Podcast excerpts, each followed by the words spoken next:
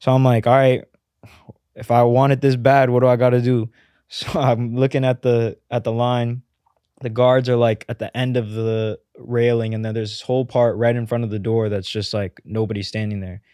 So I walk up, jump over the railing, and run in. the whole the, the two guards from this side and one guard from that side started chasing me in the spot. I hid in the bathroom for like 10 minutes, came out, walked or tried like was running around trying to find the manager. Finally I found him. And right when I found the manager, the guards like saw me.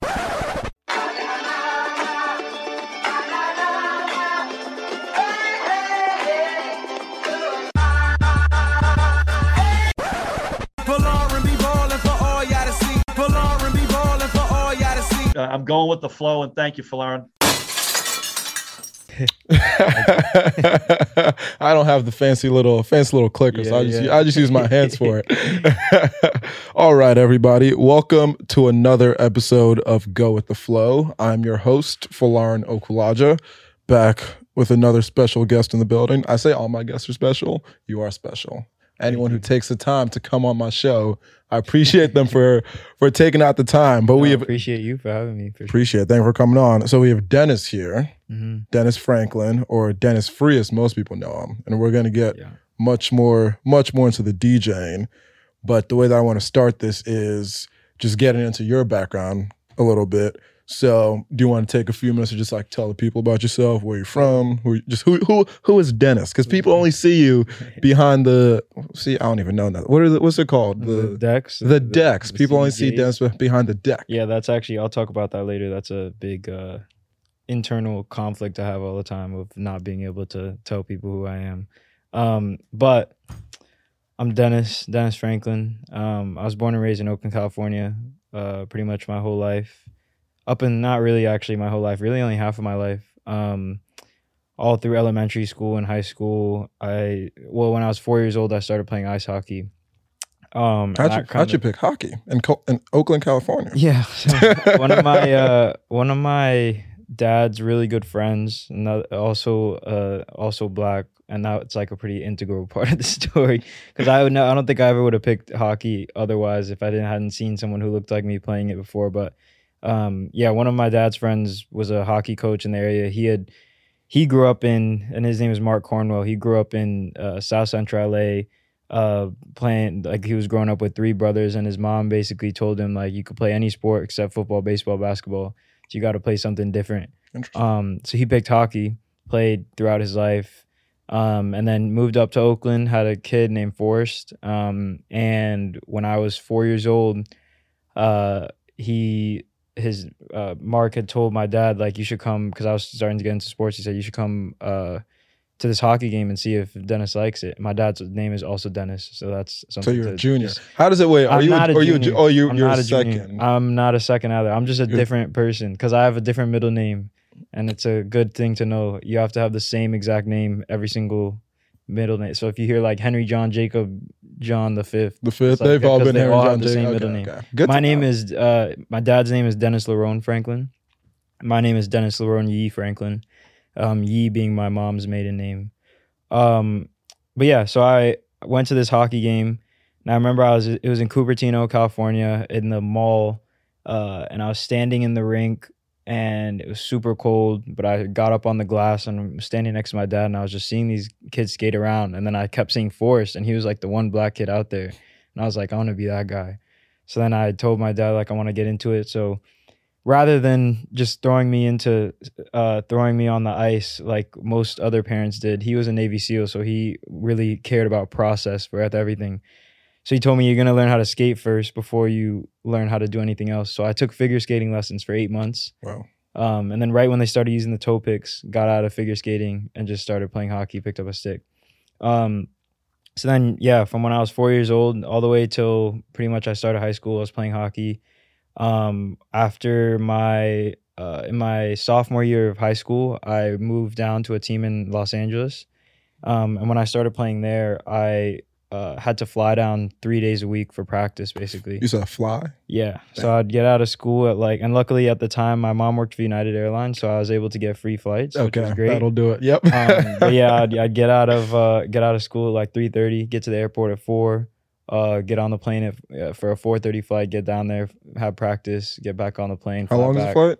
Uh, about an hour, hour and a half. Okay. Hour, hour and a half. Yeah.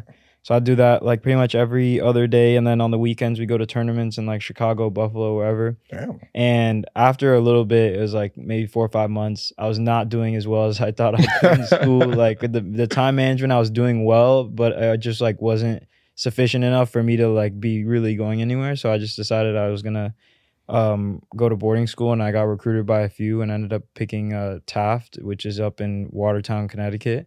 Um, and then that's kind of how I got onto the East Coast. Okay. Um, So it was hockey that actually brought you here. yeah, absolutely. I um again, hockey was like the whole everything in my life was surrounded by like I'm gonna go to college to go play ice hockey. That was Interesting.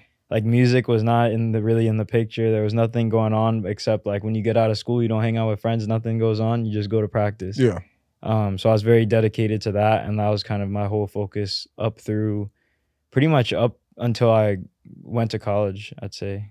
And I have some friends who were very good at certain sports, but actually didn't watch it at all. Like I'm thinking of one of my friends, David, who very good soccer player. He was actually two episodes ago. Very good soccer player, but he never used to watch soccer. Hmm. Are you someone who actually watches hockey, or you- Yeah. I guess you're actually into my watching uh, the sport of hockey. yeah, my dad got a uh we had DirecTV and he got like the hockey package Wow, every damn. single day. So he'd go to practice or I'd get out of I'd get out of school if it, if I was um for the teams that I was playing in in the Bay Area, I'd get out of school, like go home, do my homework, and then while I was eating to get ready to go to practice, we'd be watching a game, and then I'd go to practice and come back and then watch a game on the West Coast. Wow. So I'd always be watching hockey, like playing, doing whatever I could. Um, but yeah, that was kind of my focus until I got through high school and I was gonna um I got offers from uh Hamilton and Amherst to go. Shout out And- Amherst. Shout out Grant. yeah, my roommate Grant. Amherst. Yeah. Um, Shout out Amherst. but in order to do that, they basically required me to go play juniors, which is basically these leagues in between high school and college that a lot of hockey players have to go to for a Yeah. couple of years to develop and get stronger. And I'm not the biggest guy, so it was like definitely necessary for me. Um, but in that same process, I was very good academically at school, and I just applied to a ton of schools, and I got into Columbia, and I just sat down and thought about it, like, do I want to be in the middle of nowhere for another four years, like I just was, or do I want to go to a city? Um, and I realized, like, at this point, hockey was definitely important to me, but at that at at that point in time in my senior year, I was kind of also really interested in other things like music, like uh, just general social activities. And I felt like I was at a place where I could step back and just focus on the academics and be in a city like New York, which I always really wanted to do. So And it's funny because be at Princeton, I had a lot of my friends were on the hockey team, so they also explained to me that whole process of Mhm. having to spend a year or two yeah, at these um, teams before then coming, and as a result, most of them are like a year or two older than us. yeah, exactly. And do you have any regrets about that decision now about No. not going to do more hockey, or are you happy with how things not. worked out I up think, until um, I think there's so many every single day I could name like 10 things that I do that day that would never have happened had I gone had I not come to Columbia. Yeah. I think like anything musically related I would have have been focused on cuz I'd be in the same mindset every day I'm going to wake up, practice, work out, do this, do that. Um yeah, and I, I just think I would have been in a completely different place. Maybe I would have enjoyed it because I wouldn't have I would, ignorance is bliss type Yeah. of thing. Um, but in terms of like f- doing some stuff related to my passions and whatnot, I think is absolutely the best choice. And New York is just incredible. So I really benefited not only from the school itself, but also from just the city that I've been in. So and we're going to get much more into the music later and how you actually got into DJing. Mhm. But before even then, are you someone who's just always considered yourself a creative person, or while you were playing hockey, did you have other sorts of creative outlets, or was that just sort of sort of it for you? Um, in before I got to high school, definitely not. I would just like because I just I, I just didn't have anything else to do but play hockey. No time. Yeah, I was very like I always I always um tell my friends now like in middle school I was just I, I would consider myself like if if they made a movie about my middle school I would be like one of the loser kids sure.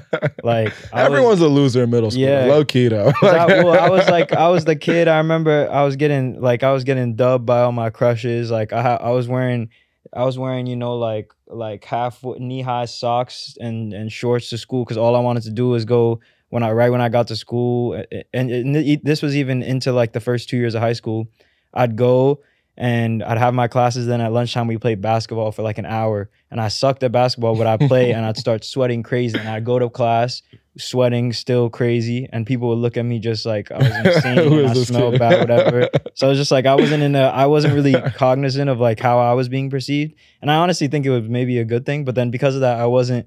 I also wasn't like that interested in the creative side. Like I listened to a lot of music, definitely, um, and I think I've always had the the interest in music.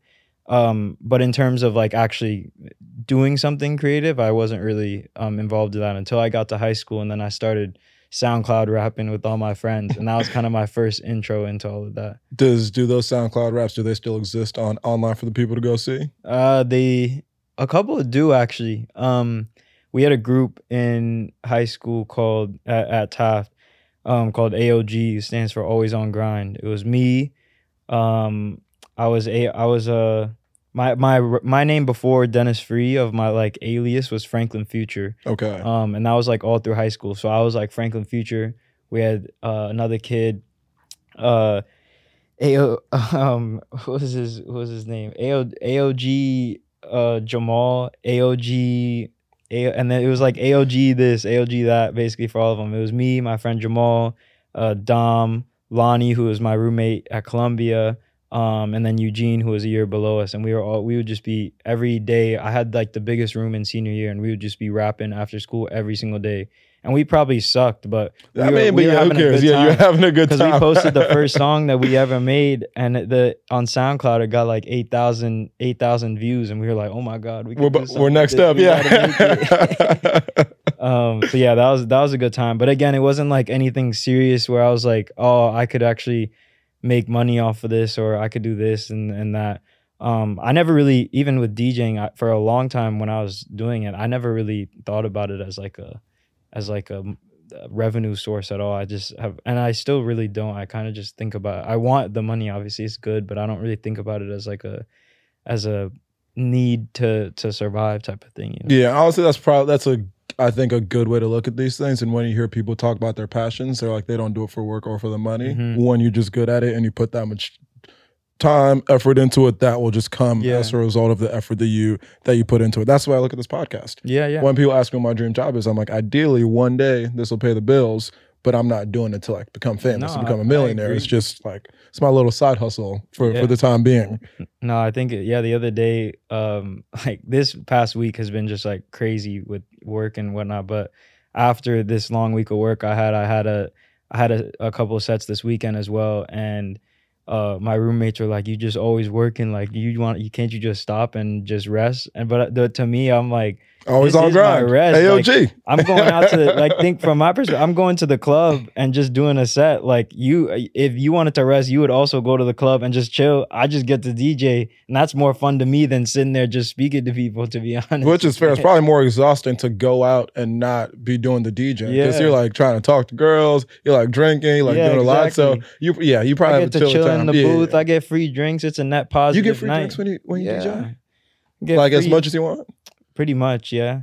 Free drinks. You I get paid. Like I, I, I, going out for the last two years, I'm net positive on on nights out. I haven't like not spending a dollar, That's insane. I can't even explain to you how it's just great. in the in the red I am when it comes to when it comes to nights out. Damn. Okay. Good to know. So you probably just slide your boys drinks all the whole. The whole Oh yeah, yeah, yeah, yeah. That's I need. Uh, funny because I have a friend who's a DJ. He's never, and we've been to a bunch of his shows. He's never once got us any drinks. he keeping it from you. I was about to say this. Because everybody gets drink tickets. I know uh, every set I've been to definitely get some drinks there. And so, okay, before we dive, like fully get into the the music, I'm curious about your time at Columbia. Mhm. So you said you're always academically inclined. You applied, you got in. Actually, first, where else did you go, and where else were you considering when you applied to schools? Um, I applied. I applied to like 16 schools because with hockey, when you're recruiting for Division three, you don't, you can't really commit, or most people don't commit until their senior year. Mhm. So like, and the problem with hockey is since it's in the winter, you don't really know if you're confirmed to go somewhere until after the season is over. But all the applications are due in like December or whatever. Yeah. So I sent in applications to like nearly every NESCAC, and then on top of that, like a ton of schools on the West Coast and this and that, a lot of the Ivies. Um, so that, but in terms of like where I was choosing between, it was really just Columbia and uh, Columbia and Amherst and and Hamilton. Um, I didn't get into any of the other Ivies. I got waitlisted a couple. Um, Same here, and man. then the Same here. yeah, and it's one- funny how that works out. and I was like, it's fine. All you the- need is one. That's it. exactly all you need is one so then um and then i had a, a couple others like on the west coast that i was thinking about but those were kind of my priority so it wasn't that difficult of a choice i'd say to to do that um, Was there ever a dream dream school? Like for me, it was it was Duke because when we moved we moved from Nigeria when I was nine. We moved to North Carolina. My mom went to Duke Law School, so that was the first school I ever knew in the country. So Mm-hmm. Yeah. for me, that was always like the dream school. Did you ever have a, a school like that for you? honestly columbia was I, I wouldn't say columbia was a dream school but columbia was definitely like i was like if i go to columbia i'm just gonna have the best time because growing up my favorite movie in the world was hitch um with the Will Smith, movie? yeah. And I, I like I know every word to that movie. I watch it all the time, and the reason that I loved it so much was because the scenes that they would show in New York was just so beautiful, and I was like, if I can live that life, that's just so insane. And Columbia was like the best school that I could have applied to in the city, and I was like, it's either there, NYU, and that like it would just be insane to be there. And I went to the, it's actually funny. I was about to. Uh, I was getting ready to tour Princeton. We had my parents and I got a hotel the night before, and uh, we woke up in the morning and we got an alert that there was like from the admissions office that there was like a shooter on the campus or something.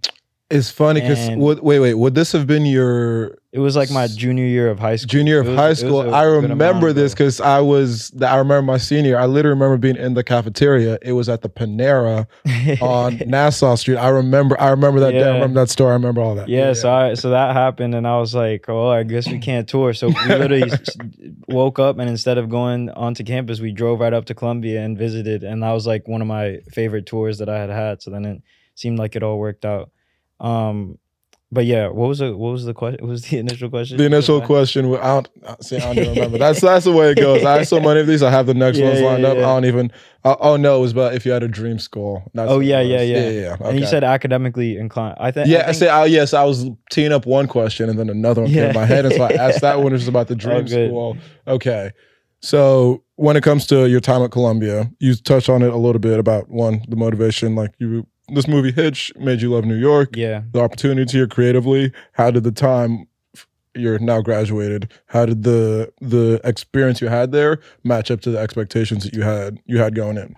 Um, I'd say Columbia is a funny place because, like, yeah, you're at a school that has a campus and everything, but like, Y'all also- really don't have a campus. I- No, we have we like if you compared to NYU, I'm saying, and compared Okay, to fair, any other fair, school fair, in, in New York City, like we have somewhere where it's like if you're in that place, like you're at Columbia, and it's not like arbitrary, just you're on a street that has a building on it, you know. Yeah. Um, Word to NYU. and but yeah but but despite that fact like people just kind of find their really small groups and then go explore the like new york city becomes your campus. And i think um originally in my freshman year like i was very involved in a lot of stuff on campus. I was in a ton of clubs like starting to i was leading some clubs and and in a like a frat and this and that like all this stuff. And then like as after covid started we obviously weren't going anywhere. Um, and from there, I kind of just started breaking out. And then by the time senior year came around, I was doing really nothing related to campus, and except Bacchanal, which is our like spring music festival. But Mhm. it was obviously something like very that I was super interested in. Um, but aside from that, it was like all just going downtown, doing sets, hanging out with people from other schools in New York. Uh, mo- like the majority of my friends now don't even didn't even go to Columbia um, which I don't think is a bad thing. I think it was it's it's really cool because I just have like these this network of people from all these different spots.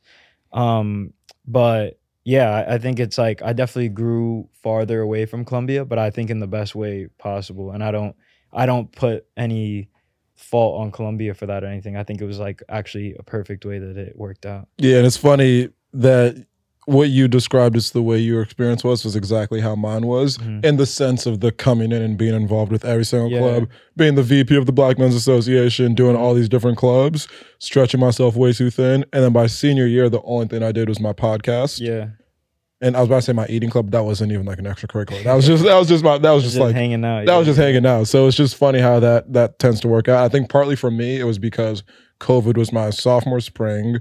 Junior year, we essentially lost. We were off campus.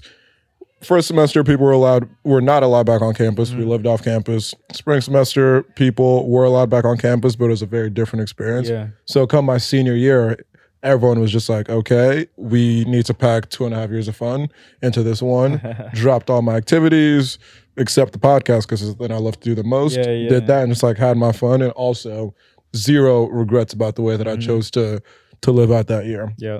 And now getting into into the music, the what most people know you for. Before we get to the DJing itself, I'm curious about music. So you said you I've always been into music, listened to music in high school.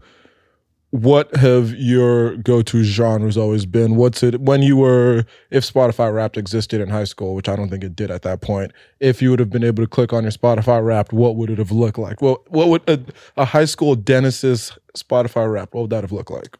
Um, in high school, well, I'd say the, for me, I like really split my high school into two different sections. Of being one being my high school in the Bay, where I was like nerdy and whatever the hell, and then the other side being at Taft, because I think I just completely changed when I got there. Um, I'd say to start, like in my early years of high school, definitely a lot of rap and a lot of R and B. Um, similar to a lot of kids like in the Bay, like that's just what we were listening to. A lot of local, uh, local people from the Bay. Um, I remember this this one dude, um, anti-hero 510. He was this dude who went to Oakland Tech, and I just remember like I always when I was trying to get into SoundCloud rapping and stuff, I always wanted to be like him because he was just like he's my age and he's he's still in the Bay right now, but it was just like always seeing him like oh he's the inspiration because he's rapping so good and everything.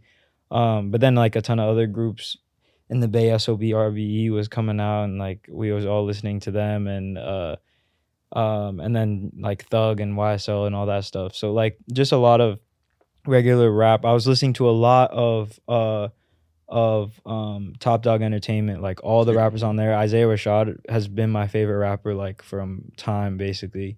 Him, Kendrick, Jay Rock, all of them. And then once I got to Taft, I'd say it was a lot of that still. Um, but then added a lot of Afro beats as well. Um, one of like two of my friends, Lonnie and Jamal, um, were just like putting me on to songs all the time.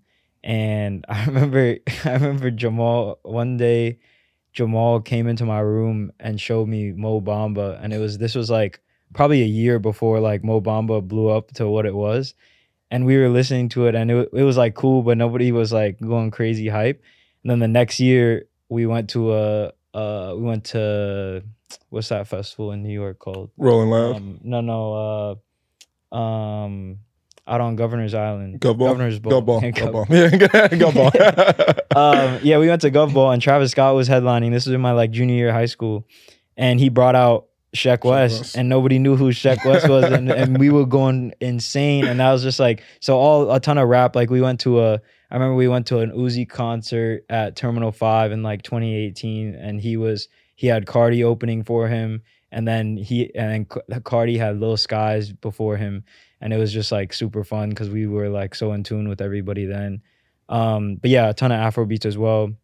Listening to a lot of Wizkid and and and Burna Boy and all that stuff, and then um, yeah, so that was kind of what it was before college, and then yeah, Real quick question. What was the first concert you ever went to? I'm always always curious. my first concert I ever went to was a Bryson Tiller concert, Okay. and he had Metro Boomin opening for him. It's always I- interesting how the like who you see open for someone years Yeah. later they're just ex- blowing crazy, right? doing their own Yeah. thing. Yeah. Uh, Bryson Tiller was like just one of my favorites at the time because this was in high school when I wasn't getting no.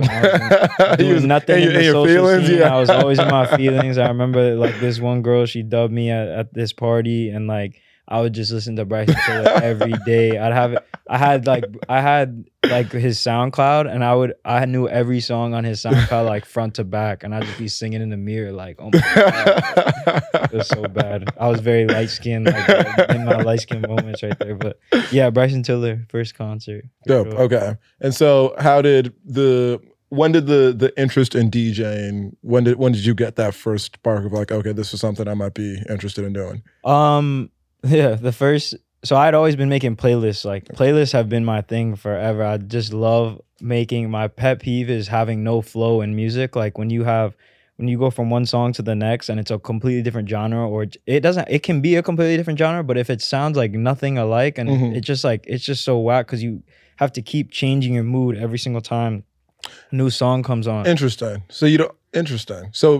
do you know you don't ever shuffle music? Not like my like songs only Okay. if i'm like if i'm by my if i'm by myself sometimes i will but like in a group setting i'll uh, no definitely not because i just like if if yeah no just i don't know i just don't because i think that, that it it it creates this small and i don't even I- i think well so i'll give you the reason why i got into djing so i was i was um rushing this like frat in at columbia um called d-sig and we were every day we they had a party so every weekend basically you'd walk into this room into this huge living room and there'd be somebody up on this like bar because the for some reason the aux cord like came out the side of the wall or something and the you had to like turn your phone a certain way and like bend the aux cord in order for the music to come out. So somebody would have to just like sit there bent over like that. And it was just a phone so then every time they just play like 45 seconds of a song and then press next and press next and then press next and they go from like you know Mo Bamba to then like Party in the USA to then, like, to then like some Uzi to then like some house song to this to that Sounds like And the the- Ivy League experience. and yeah. the, well, so the, yeah exactly and the, and the, the problem with that is like I'm I'm just observing because I didn't I didn't know anybody I'm just kind of sitting to the side and I'm looking at all the people as the songs changing like you see when when the song will abruptly stop and switch there'll be this like hesitation amongst everybody and they're kind of like trying to hear what the next song is but they're also have a moment of like dang do I even want to be here right now Yeah. and that no matter if they are having a good time or not it's like every time that song transition or song changes it's a reset for everybody and it's like okay how am i doing right now? Do i need to leave? Okay. So then there'd be wa- the waves of people would leave as each song was changing. it was changing. It's like oh i don't you know when you're like people it always happened at like school dances and stuff in high school too like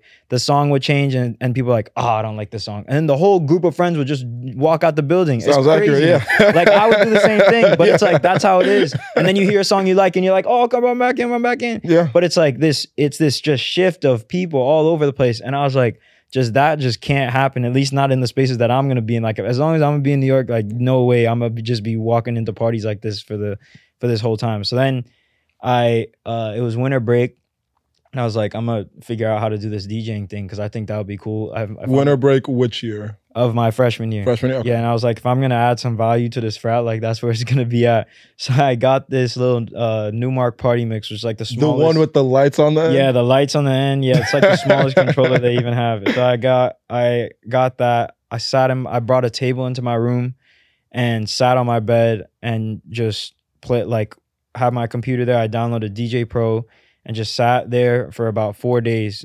Literally from I wake up at like 9 a.m. and then I just sit there, go up for go upstairs to eat lunch, come back down, do it for the for the whole day.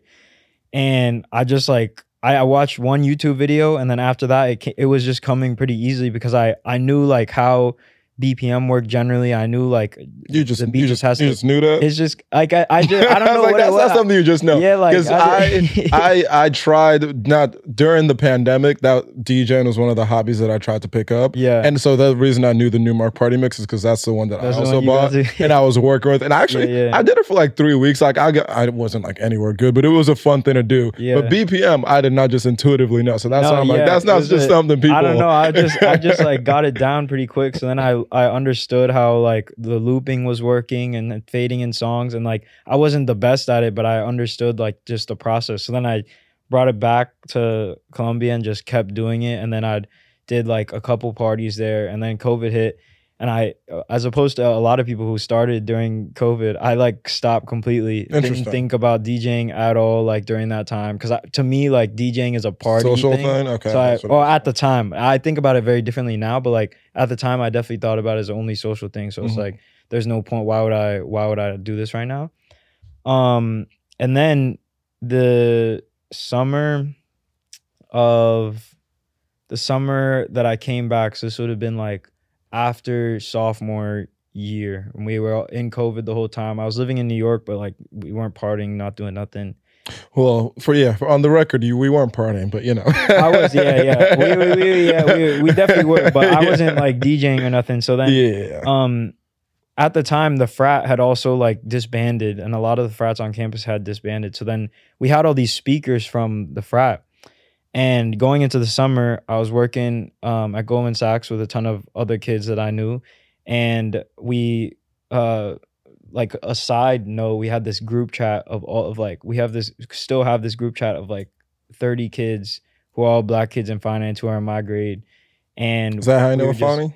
Yeah. Okay, Yeah, yeah. So we were all shout out to Fani. shout out to Fani. Um so we were all in this group chat and and one of my uh one of the kids in the four of the kids in the group chat, um Anthony Ramirez, uh uh Anesu, uh Renee and Jaden, who unfortunately passed away a couple years ago, but he they them four were living in an apartment on 107th and uh, Manhattan Avenue, which is maybe like five blocks from where the, my frat was.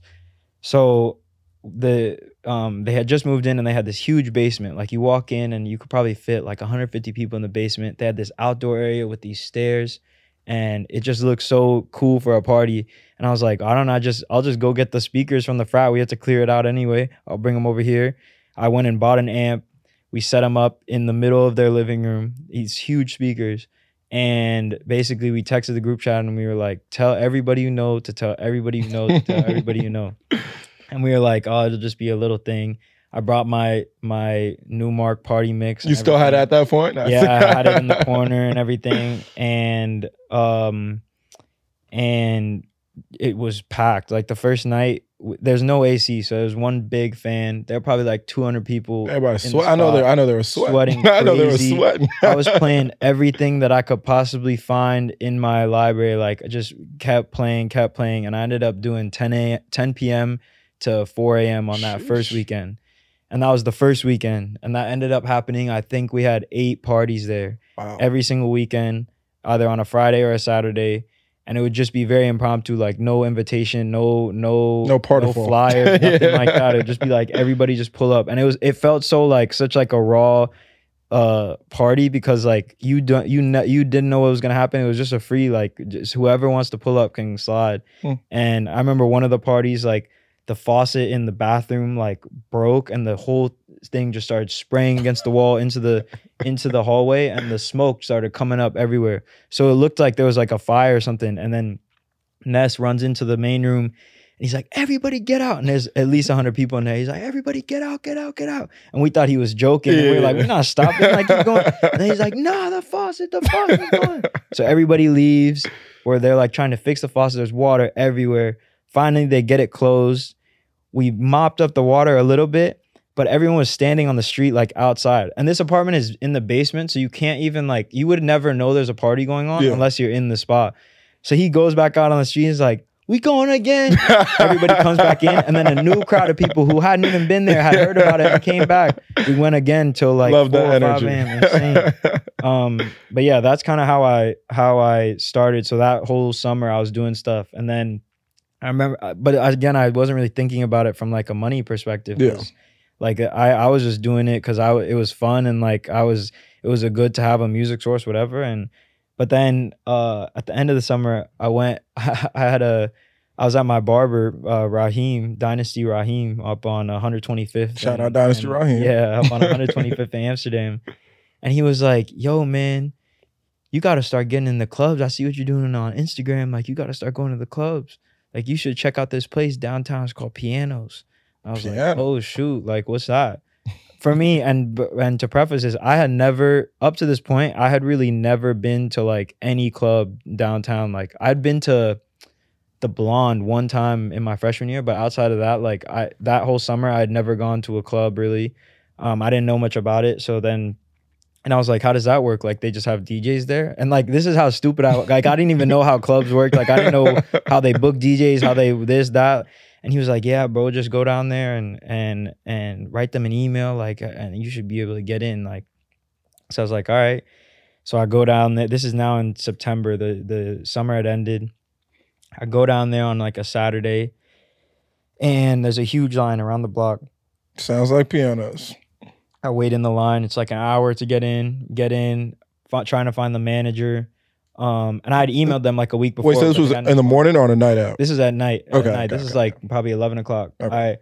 I I get in, look for the manager, couldn't find the manager anywhere. Kept just like was chilling. Finally, I found this guy who looked like a manager, and he was like, "Yeah, I'm just book. I'm running it for the night." And I was like, "Okay, like I'm a DJ. I I've been playing all these cl- these uh parties uptown. Like, would love to come in here." Um, blah blah blah. And to and I look back on it, I probably sounded so stupid but he was like, "Yeah, like okay, but yeah, I gotta go do some stuff. Like, come back in like 30 minutes, and then we can like chat or something." And I was like, "Okay." So I went out, smoked for like a second, and I wasn't with anybody, so I was kind of just like waiting around. And I was like, "This is this is stupid." So I tried to go back in. The guard, the bouncers were like, "No, you can't come back in. Like, we don't even know who you are." And I just told them like, oh, "I'm coming back you in." come back in. And they act like they didn't know who I was. And this line is huge. So I'm like, all right, if I wait again, I'm not even gonna get in before this place closes. So I'm like, all right, if I want it this bad, what do I gotta do?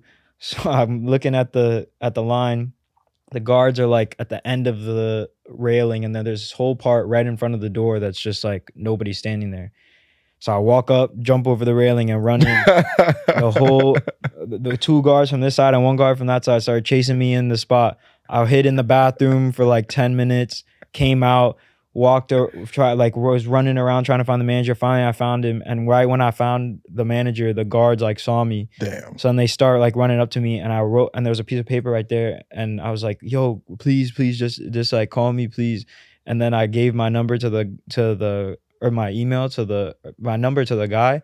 Then the next week, um, uh, Jackson from Pianos e- emailed me and was like, and was like, "Yo, like, would love to have you in." What a fucking story. What, like my first. what a story. first set. and I did I did a set for this. Um, the the first set that I actually did was for this group called uh, Pop That Pussy. That was their the name of their collective. Um, and PTP. they gave- right. yeah, they gave me a good opportunity. They they let me come in. I did like an hour, uh, an hour from like ten to, oh no, I may have done two hours, ten to twelve, um, uh, in the back room, I believe. Got paid Back, 70 oh, bottom back room. yeah, okay. and I think okay. I got paid fifty dollars, and I was like, "This is the best money I ever got in my life," Hmm. and I was like, "This is so cool." So that I kept like linking up with them, started doing more parties with them, and then it just kind of grew from there. And I started reaching out to other clubs and being like, "I played at this place, like let me get there," and then it just kind of kept progressing. And it's really, it was really slow, but like, yeah, it, it's yeah, it's paid that's off now. that's a, a great story, and I'm gonna ask you when you felt it pick up and when you kind Yeah. of knew like, okay, there's something that I could be have a little bit of, of success with. But I just love so many things about that story. Yeah. One, many people would have probably just given up when the Mhm. bouncers don't let them back in. yeah, They might be too scared about the consequence of getting kicked out. You knew what you wanted. You knew why you were there. no. So you you you went for it, and it ultimately led to you getting your first paid performance, which is that's that's a great story. That's yeah, great story. I bet I bet. See, that's why we do podcasts. I I doubt the however however many people have listened to you DJ. I bet they don't know that's how you you got your first. D- Absolutely. I think in the music, one of one of the best pieces of advice I ever got, and this was after I had done that, but um, this guy named Rob Stevenson, uh, he works at 300 Entertainment. He's one of like the the top executives there, and I interned there. And um, this is an interesting story. Basically, I was interning there in the royalties and rights management department. Um, one of like 12 interns, I think, in the program, 12 to 20 or something but I was one of five who was actually in New York at the time during this internship, and this was in my junior. This was the same exact time period, so this was in my junior fall.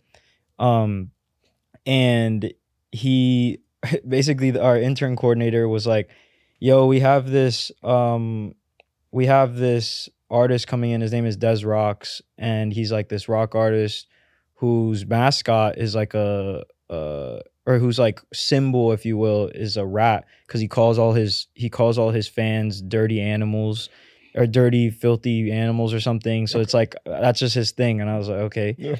And she's like so we need somebody to and she was like we could we it would be great if we could have somebody go to the concert dressed in a rat costume and greet fans And I was like, yeah. I responded literally in five minutes. I was like, oh, yeah. Why not? Like what? el when else would I ever get this opportunity to go do that? So I go and I had to go to this go to this store, pick up this huge rat costume.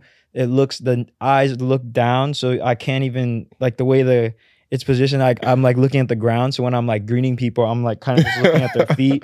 So then I'd like smile and take pictures. I'd be like this and the heads up whole thing. But anyway, I did that, and for this for like two hours, it was a crazy show.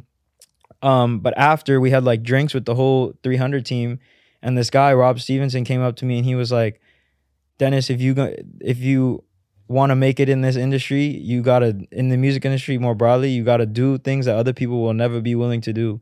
And you did that today, and I have taken that to heart through everything that I've done because, like, this it's very true. Like in the music industry, there's no degree that can really help you stand out from anybody else. There's no single experience. It's like what can you do in the moment that will progress to get from point A to point B? Because there's a lot of moments where sh- shit is just gonna hit the fan, and you got to do something like that isn't in your job title that you just got to pick up. And it's like that's just what I tried to do with everything from DJing to actual career stuff. And Yeah, and exactly. I think you can really apply that to to anything that you do, and I think that also is very similar to I, I forget who it was that told me this, but what they said was like earlier on your career, you should really just be saying yes to everything. yeah. Because I'm not, none of us, anyone at our age, we're not really in a point where we've progressed far enough where it's like we should really be turning down opportunities. yeah, So- yeah. so it's like, do you want to attend this meeting? Do you want to do this? Do you want to do that? It's always yes, yes, yes. I'm always, I think I've just always been that way, been the first one to put my hand up. And then that also reminds me of the um the movie Air. Did you did you watch Mhm. that movie? Yeah, yeah. Very similar in how the the way I'm forgetting the main character's name, but the way he got the meeting with Michael Jordan's mom was everyone was saying, "Don't show up to the house, don't do this, don't Mm-hmm. do that." But he was like, "Fuck it, I know what I want. I'm gonna." I think Sonny Vaccaro was that what his name was. I'm gonna show up, drive to North Carolina, show up at the door, and that's how ultimately he got that got the interview or the meeting with Michael Jordan, signed him, and then Jordan Air Jordan is what it is. No, so definitely. that's just great advice in whatever it is that you're doing, but especially if it's something that's a little bit harder to navigate. It's not like Yeah. finance where connections will do it, or just whatever other yeah. whatever No, other industry just- where free game always. You can where connections will do it. Yeah. Then okay, so when since you had to start taking it more seriously, you had to develop a DJ name. Tell me about how you came up with Dennis Free and how did you transform from Dennis Future to to Dennis Free? Franklin Future. Oh, I didn't even know that was the whole thing. So it's Dennis Franklin Future. No, That's no, no, no. Just Franklin Future. Franklin. No Dennis. My oh, oh, the name DJ name previous was was Franklin just Future. Franklin Future. Okay, how'd That's you like get a big piece of it? Because Okay. that's the part of why I changed it. I was I was going by Franklin Future basically for like all from high school all the way. That was like my Instagram name all the way through like basically halfway through my junior year. And I changed it because everybody on the street would just be calling me Franklin everywhere. And like nobody knew my actual name. Which is and it sounds fine, but like I didn't want people calling me Franklin.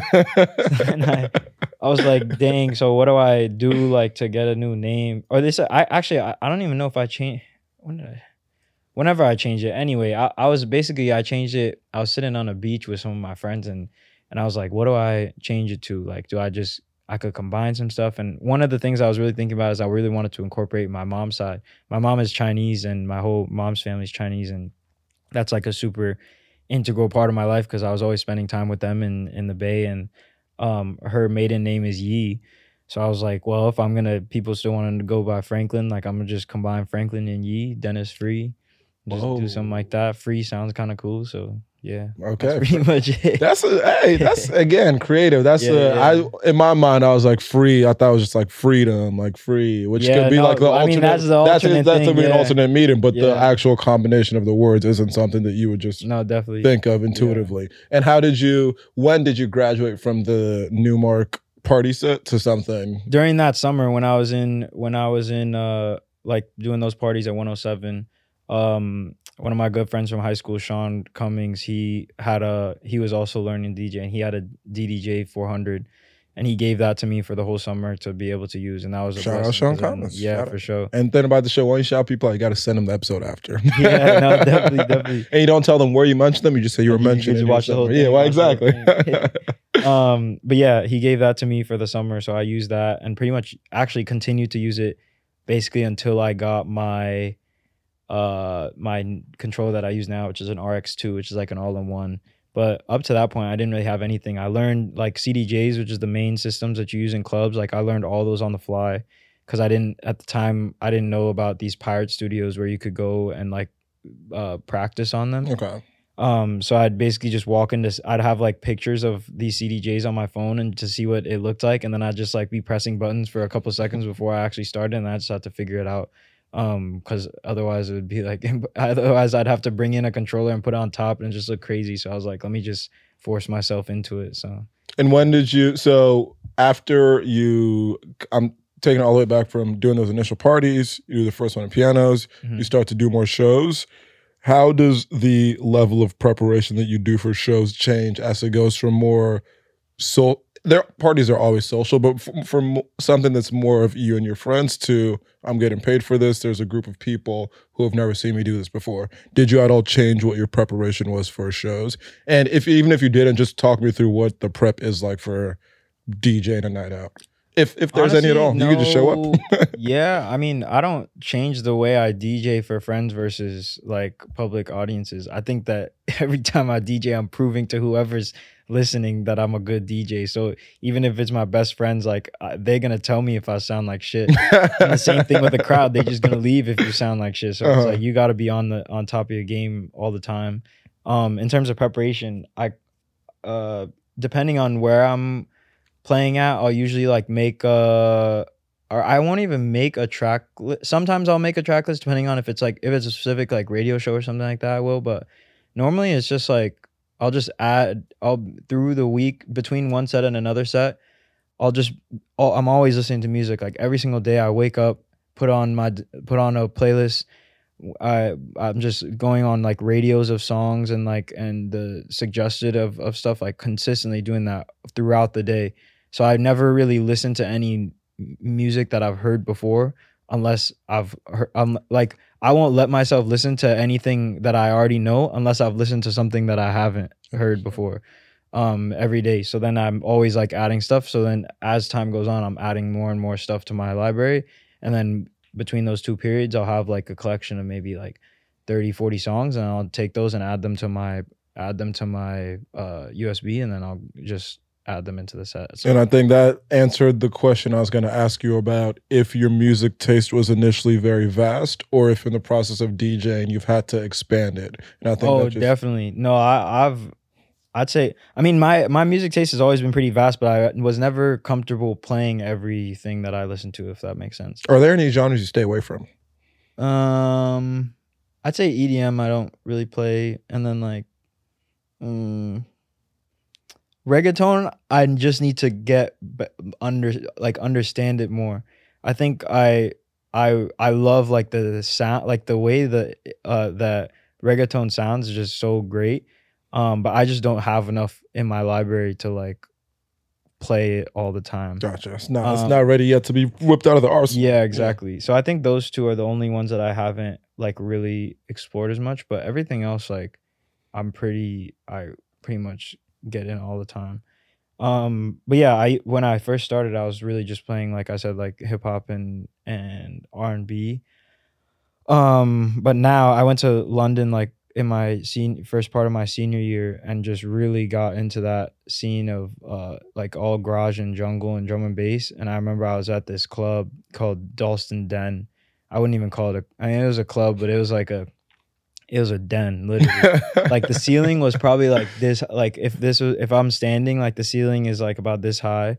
Like people it's super low, it's super sweaty in there, but people are like have never I've never felt that much energy like in a space before and it was just so amazing to see that because you play this super fast music the bass is just kicking crazy and yeah i i so i started getting really into that side as well so that amapiano has just been huge obviously Taking over the world, loving yeah. just like exploring that and then um not as much rap anymore honestly unless i'm in a setting where like people are just annoyed as fuck that i'm not playing rap but mostly I kind of stick to like amapiano and garage and and jungle and like house as well. So That's another question I always wonder about for DJs is when you are going through a night and you feel like the energy, not saying that this happens to you, but if you feel the energy shifting in a way that like people are becoming more restless, people might start making suggestions. How do you strike the balance of staying true to what you're doing versus just saying "fuck it"? They requested Mo Bamba, I'll play Mo Bamba.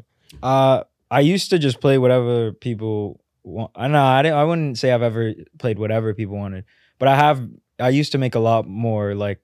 uh I used to concede a lot more. Yeah, you didn't stick to your guns. Yeah, Yeah, but that but it's actually good because now I only use basically when I DJ I just use like USBs like this. Oh, you carry USB? And Damn. yeah, I got my. Yo, he's a DJ. Wait, should twist? Let the camera see the USB. I don't think they could. He's got a whole U. This is crazy. my three. This is crazy. Yeah, always um, but now that I only have USBs, I if I don't have a song, like I can't play it. That So could be your excuse. I don't- I don't have it. I don't have it. Like, I don't know what you want me to do. But then I also just not don't try to. And I- I, it's it's difficult in Manhattan, but I try not to put myself into situations where I'm around a crowd that's being that restless to where it's like play this, play that Mhm. because I think that I only want to be in spaces where the DJ is thought of as a performer as opposed to a uh, background like to the party if that makes sense Yeah.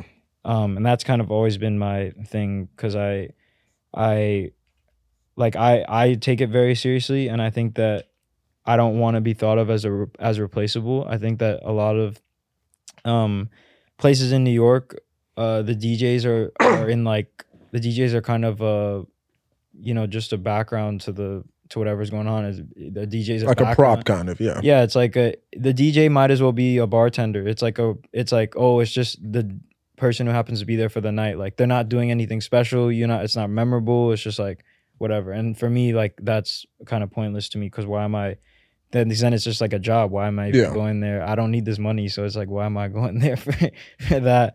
Um, so it's like yeah, I think uh, I think I try to just put myself into spaces where it's really like the DJ is the center of the of the attention, if you will. Yeah, It which sounds is- like vain, but like that's I it don't just think that- makes I it much more interesting for me and for the crowd because it's like they're gonna get something new.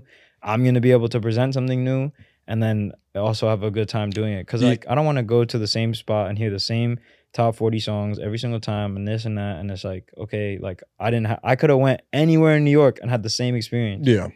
Yeah. And I don't think that's vain at all. I think DJing is an art. You're an artist. yeah Anyone who produces art, they want to be the center of attention. true, to yeah. make That's people true. feel better to just again it's not just about you it might be partially but also just making people feel good as well yeah yeah and i will say because i've at this point I've seen you dj a bunch of times but i think bef- i don't remember the first time i saw you dj but i do remember one time like it came up that you were djing somewhere i don't remember where it was Mhm. and the way people were describing you and the excitement and people calling you an artist and all this and i was like okay i'd seen him out but i'd never just like been like okay let me pay yeah, attention yeah. to what he's doing. And I think just by the way the people are already talking about you, you are getting that desired effect of people aren't just showing up to treat you as a prop. They know Dennis is going to be somewhere. They want to be there That's yeah. because he he puts on a show every time. And I can even say that from the the weekend a few weekends ago where you did the Black Ivy brunch and then you did Angels party yeah, at night Nice, yeah. different different vibe, different type of performance, but both times getting people into Yeah. it, keeping people going. When you did, um, I think one of the first times I remember seeing you DJ was like it was at like Hotel Chantelle, probably like Huh. late last summer, and it was the type of thing where it was like the that venue. actually one of my least favorite sets I've ever done. Interesting. I'm about to ask. Okay, that's going to lead right into my next session. But I was going to say, even at that point, it was like, okay, when I sit and I'm paying attention, like I appreciate what he's doing and how he's mixing and doing those Yeah. types of things. So I would say you've definitely been able to achieve that and given you're getting that desired effect Yeah. out of people, No, which is dope to see when you put so much effort into something. When you get the yeah, it is good the, to see the, the respect on that. Okay, so then I was going to ask about probably like bad performances if you've ever bombed like what what's that what that's been like so if you want to talk about this hotel Chantelle Yeah, I'll night- talk about. I, I don't think I've ever bombed necessarily. I've had some. I've had. Ah, yeah. Where's this one time? I just got too drunk before, and I wasn't even expecting to DJ, and then I just went up there, and then I was like, "Wow, I'm just like not doing good." but that's like I, I haven't really bombed it at all. It's because the thing is, bombing is a is a like if if I'm a if I'm a singer, if I just sing well, like people will respect that. But it's like if I play well to my standards as a DJ, people might just not like the songs that I'm playing, and then to them I bombed. But Yeah. it's like I'm playing the same things that I know are good, and Yeah. it's like so if I'm just it's not me, it's shit. yeah, it's like if I'm doing my transitions well, and I feel like I've yeah, I haven't I, I wouldn't say I've like bombed at all. Um, but yeah, that one set at Hotel Chantelle was just ridiculous. Like, and it's crazy because that's honestly the set that I I think I've gotten paid the most out of any set that I've ever done. So it's kind of crazy that it was my least favorite because they wanted me to come back, and I was like, Nah, why was it? Why was it? What made it? yeah, uh, the venue itself had just very bad equipment. None of the stuff was working, so I had to literally it was 10 minutes before my set.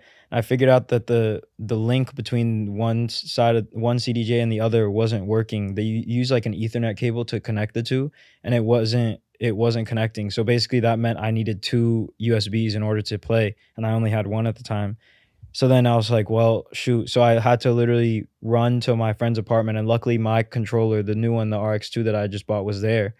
So I was able to play. I ran down the street, got it, came back with this huge bag, like, and had to play off that. But then the crowd at Hotel Chantelle is like exactly what I was talking about. I guess it's- everybody's coming up like, play Taylor Swift, play this, play that. And That I'm like, is that is the hotel. like Chantelle no crowd, yeah. respect for anything that I was doing. It's just like screaming. Everybody in the venue is just talking loud as hell. Like nobody's really paying attention to the music because it's not loud enough to where they actually like can hear it, but then they don't care as much unless they're like intentionally listening. It's like I'm literally just an aux cord in Yeah. the corner, and I think like and the the DJ booth itself is literally in a corner, which just like ruins the whole space. So it's like yeah, it was just not like I, it was not enjoyable. I played for like 50 no, I played for like 45 minutes. Um and it was just like yeah, I was just having a terrible time. I finished and like everyone was like, "Oh my god, good job." And I was just I was like, "Yeah, all right." Yeah, that, that was it. like and it's crazy cuz like probably from from like your perspective or other people's perspective it was like, "Oh, that was a good one." yeah, like I said, that was one of the I first just- times I yeah, consciously remember you DJing. I was yeah. just like, yeah, that was awful. Like I just had a. It wasn't that I did bad. It's just like I didn't have a good time with the crowd, like response. Like it was to the point where I was like not even hearing the music because it's like the crowd was just so loud, which I think is just, it's just like not that interesting. So on the flip side, where are some of your favorite places to DJ in the city, and what are some nights that stand out as like this venue was great, the audience was great? Um, the first, no, the the second time I played at the Jane was crazy. Um, I don't even know if I've ever been to the. the Jane is There's- on the there's so many names that you hear. Anymore. Okay, Um, that's what- it I'm like- like last year, but that was like definitely it's like one of the most iconic clubs in the city. Um, and I got three, I got three opportunities to play there, opening sets ten to twelve. Um, and it was just like the, and it was crazy because the ten to twelve set is like very difficult because the club really opens at 10 so it's like people don't aren't people really aren't there until like 11 15 ish Yeah, and then even so like they're not drunk so they're not really getting into it. But i just like found a way to just get people like excited and then that like f- kind of hour long 45 minute period it was like it was just perfect. And i was hitting every single transition doing everything right. So that one was good. Um i'd say i had a really good one in london at this spot called scotch. And it was the second time i'd performed there for the time that i was there. It was a 3 to 4 a.m set. And i was like damn, this is mad late. But people were just getting to the venue at 3 sounds like sounds like a like, like, a marquee wow. type spot. Yeah, not not like- marquee. Um, what's the one in, in Brooklyn? Not not marquee. oh like the, the, outdoor mirage one, Mirage. Yeah, so That- was perfect it Artist comes like- out at like 3 a.m. Like Yeah, damn. super super like small spot. It's kind of like kind regards down in Lower East Side, like the has the upstairs, and then you go down, and that's like where the real club area is. And I was just going crazy for, and I was getting to play all of the stuff that I really love, like all the like UK funky house and the garage stuff and the this and that and it was like such a great place where nobody was interrupting me no everyone was just listening in the zone like the energy was just perfect. Um that was like definitely one of my favorites. And then uh i'd say um yeah i, I don't know a couple of pianos has always been fun. Honestly i've never had a bad a lot of people like show hate to pianos i love pianos like every time I go there, everybody's so great. Like Jackson, the manager, shout out to Shout out Jackson. he Jackson Lewis. He's per like he always like brings us in. We have a great time there. Um, I'm not gonna. I'm not gonna say. It's funny because I'm someone who I haven't been to piano since intern summer. Actually, I Mhm. remember loving it that summer. Yeah. Last time I, I tried to go, like honestly, like a month ago. The line was so long, the bouncers were doing a lot, and so we didn't end up getting in. Yeah. But from what I remember, I also loved pianos and had a great time there. But it's funny because I've also heard some people say differently. But I'm like, from what I've my Yeah. experience there, I've had a good time. No, it's just uh, it, the upstairs is really well, all the rooms, but the upstairs especially is really fun because people are again are like there to dance. They're not there to like tell you what to play. Like, Yeah, and the music's I good really- up there too. yeah. So I really get I really get a good opportunity to to do Yeah, and I remember that summer, that intern summer, that was the first place I discovered that played any type of Afro beats at all. Because all the other spots I was going to before that Yeah, were like sure. the the gray ladies of the world. Which Yeah. honestly, I I had my fun there, Yeah, but like at a certain point, you want to hear a certain type of music, and I remember vividly pianos being the first place where it was like Afro beats, some rap, some reggae. Like I'm just like, okay, this the music is no, is doing what it needs to do here. Um, and we're wrapping up in a little bit, but when you think of kind of how you've progressed musically, who are some of the dream? Actually, no. First, even before that, have you had any inspir? As you've taken the DJ more seriously, who in the DJ world would you consider some of your inspirations? Um, there's a couple. I'd say, um, Jyoty is like one of my favorite DJs. She's from uh Amsterdam, I believe, and she and it's funny because I'm actually going to be opening for her elsewhere in September. There you go. sick. Congratulations. That's Um, insane. super like full circle moment. Um, yeah, she's sick. She's like she's she has a style of that's very genre agnostic, which is what I really do, and I think that she's one of the few who does it at a, like a high level too, because it's so like you don't really find that many DJs when you, a lot of people will be like, you know, what do you play this that, and people will be like, I play techno, or I play house, or I play this or that, and it's like for me, I kind of just go wherever I want to go that night. So then it's really cool to see people like her who are like doing that same thing. This other guy, Jael, is like similar vibe, very like um all over the place in terms of what he plays, and it's always sick. Um, Joe Kay, the guy he hosts uh, Soulection Radio. Um, he's always been an inspiration. Like I listen to his episodes on Soulection every single week. Um, super cool stuff. Uh, there's these uh there's these two guys in London, um, Tommy Gold and and Hank K. Um, and they have this. I've just like always followed them and from an inspiration perspective of like how I can market myself as like a younger DJ because they're similar age to me, but they're like really um doing a good job with they have this record label called like Fajita Disco, which is super cool. And I'm always like looking at their page just to see like get inspiration from there. Um and they're both sick. And then um who else? Uh yeah, not many. I, I don't have like any huge name DJs who I'm like, oh my god, I want to be like that. Like Black Coffee, I've always really liked, but I'm not. Again, he's like a very specific type of DJ, so I, I don't really see myself in him as much as I do Mhm. with like Jyoty or Joe Kay and stuff like that. Um, but yeah, I'd say those those that group of people is like they're all sick. Gotcha. And yeah, I can't even lie. I don't know any of them. Yeah. But it, it yeah, sounds yeah. like more No, DJ definitely- specific. definitely Yeah. check them out. They're, they're all really cool. And last question before we wrap up with the music segment. Did you prepare the songs?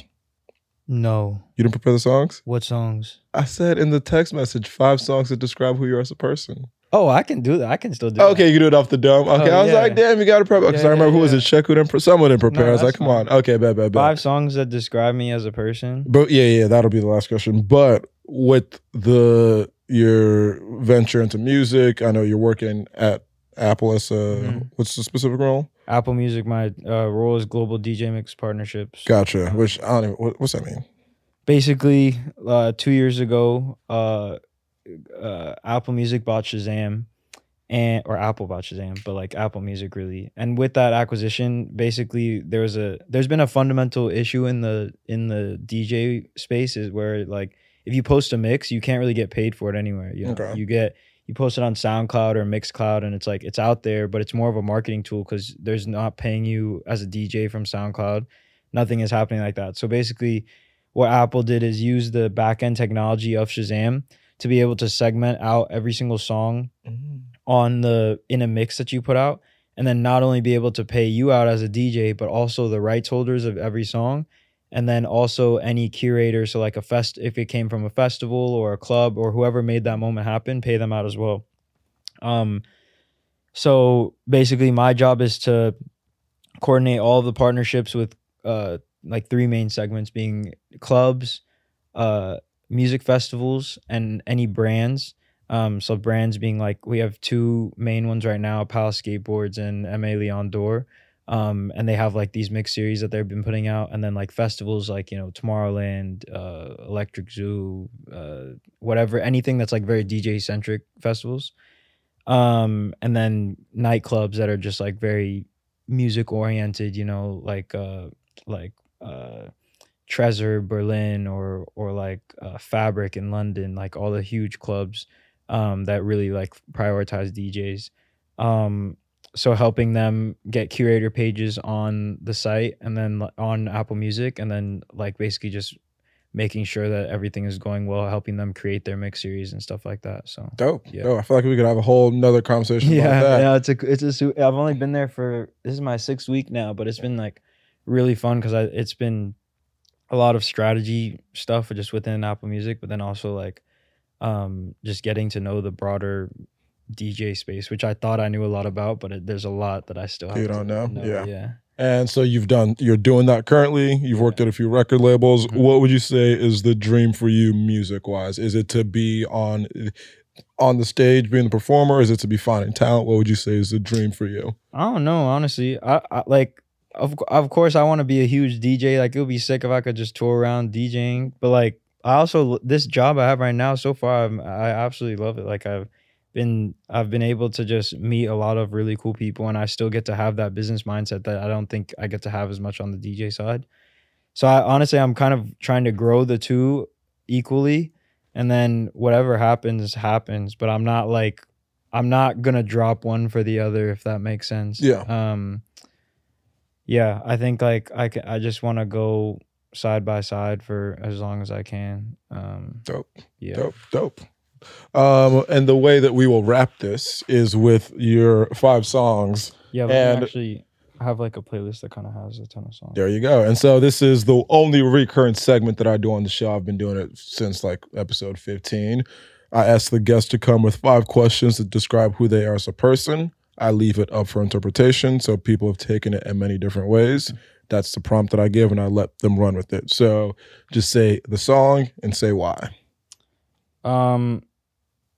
The first one I think would be like "Love Yours," J. Cole. That's my favorite song. I think that's bro. just something I've gone by. Like, I don't know. I feel like I feel like my life could have gone a lot of different directions. you could be a hockey and- player right now. Yeah, exactly. I- yeah, literally. And I, I think it's like it's just I don't know. I've been I've been every every kind of uh era, if you will, of my life. I've been very like made sure to be very passionate about it and not uh get discouraged. Like my whole my motto for the last at least like four four or five years has just been progress, consistent progress. Um, Get one percent better every day. Ev- if I'm not, because that's the thing. If like, if I'm, if I if I have like some little gain all the time, like I can look back and just and see it all, which is great. And I think that that's been, especially with DJing, like if you don't, if you're not like taking those little wins to heart, like you're just never gonna make it because it's so frustrating on those nights when like nobody shows up to you. I remember in my junior year of um when I started DJing, I had this residency for like three months at um at uh this spot called Madam X in Soho. And it was every Wednesday night, 9 p.m. to 3 a.m. And I'd like just insane hours. And I'd I'd get home at like five, six in the morning, and then I have to go to I'd have to go uh to school at like 8:40 class. Damn. And that was just like a tough and every it was every Wednesday, so obviously like nobody's showing up. Uh, Nobody was there that I knew. It'd be like maybe four people at a time in the venue, which was just like ass. But I'd but I'd go and I'd be like, all I'm gonna do, uh, these two people sitting at the table, like at the bar, I'm gonna make them like like start bobbing their heads. Or I'm gonna make them, make sure they compliment me when they leave because my music is so good. Like I put in every all my effort into every single thing because it's like that's all you can do in that moment. You can't just quit right there, like just because nobody showed up to your set. Yeah. It's just has to happen. Um. So yeah, constant progress. But yeah, I love yours definitely a big one. Um, I'd say. Hmm. I'd say. Well, that's not really. See, I like a lot of songs. I don't know if a lot of them would. if they would- would- describe would it, yeah. Describe me. Um, I'd say Get Money, Junior Mafia. okay. I just think like shit. Like I just I always been always definitely been motivated trying to get more.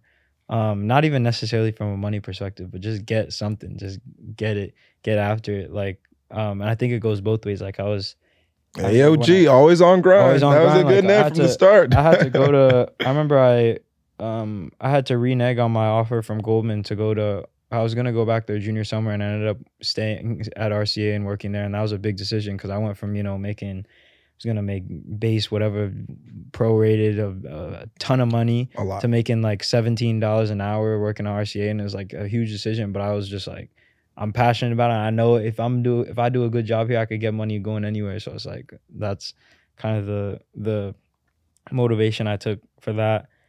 Um, I'd say the art of storytelling by Outkast, Okay. definitely another one. Um, I think being able to just craft the story that I've had is like I feel like it's very unconven.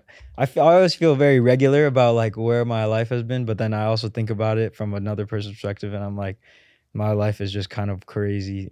what I, all the things that I've been doing. Um, so I think like telling, weaving that like path and telling that story has been And I feel like you can also say that as a DJ, you're a storyteller in a way. So that yeah, also yeah, have that no, little, absolutely. little the double meaning. side too. Um, I'd say, hmm, I'd say, so much trouble in the world, Bob Marley. Okay. I think that's that's one. Um, You saying like somewhere in the shirt? Oh, yeah. oh sorry, yeah, I think um, I've had a lot of moments of like just reflection on my position in the world and whatnot. I don't really know how to expand on that, but I just think like through, I remember in in my in freshman year in college after uh all the stuff happened with George Floyd, I wrote this huge memo to like a ton of people in my high school and like uh a ton of people in college about just like my experience growing up and whatnot and how it was in like being black growing up and for me not being fully black was a whole different thing but like that as well um and just like perception and everything i think that's been an interesting interesting journey on that side as well um i would say Song number five, Bring It Home. This is five? Yeah. Yeah, this is the fifth uh, I'd say now, um, maybe 18 and over by Nia Archives. Oh, no, Um, Nia Archives is a jungle artist who's like one of my favorite, and she does all these like uh, she does all takes all these um, these uh, reggae samples and like flips them. But 18 and over is an actual is a song that she flipped, but her whole thing in it is like this this life she has is like not designed anymore for like it's only designed for people 18 and over. And i think it's inter- 18 because she's from uk so like just of age whatever. But like i feel like everything that i'm involved in now is just for like people going out and stuff Mhm. and like with being a dj and like club life and all that stuff so Gotcha. yeah, i don't know Gotcha. goes along with that No, that was good. That was good. Perfect timing too. yeah this yeah. was a great episode. Um, uh, thank you for coming on. yeah of course Appreciate you Thank coming on, being open, being honest. I think this is going to be a dope episode for people to listen to. Um, and yeah, I think that's part of the reasons I, I like to do this is I've met you a few times. This is the most in depth we've ever spoken. Sure, yeah. Gotten to know you a lot better. When I, even when I do these episodes with some of my friends, I learn new things about them. So it's just always cool to get a different side of a person. But um, yeah, thank you all for listening. This has been another episode of Go with the Flo.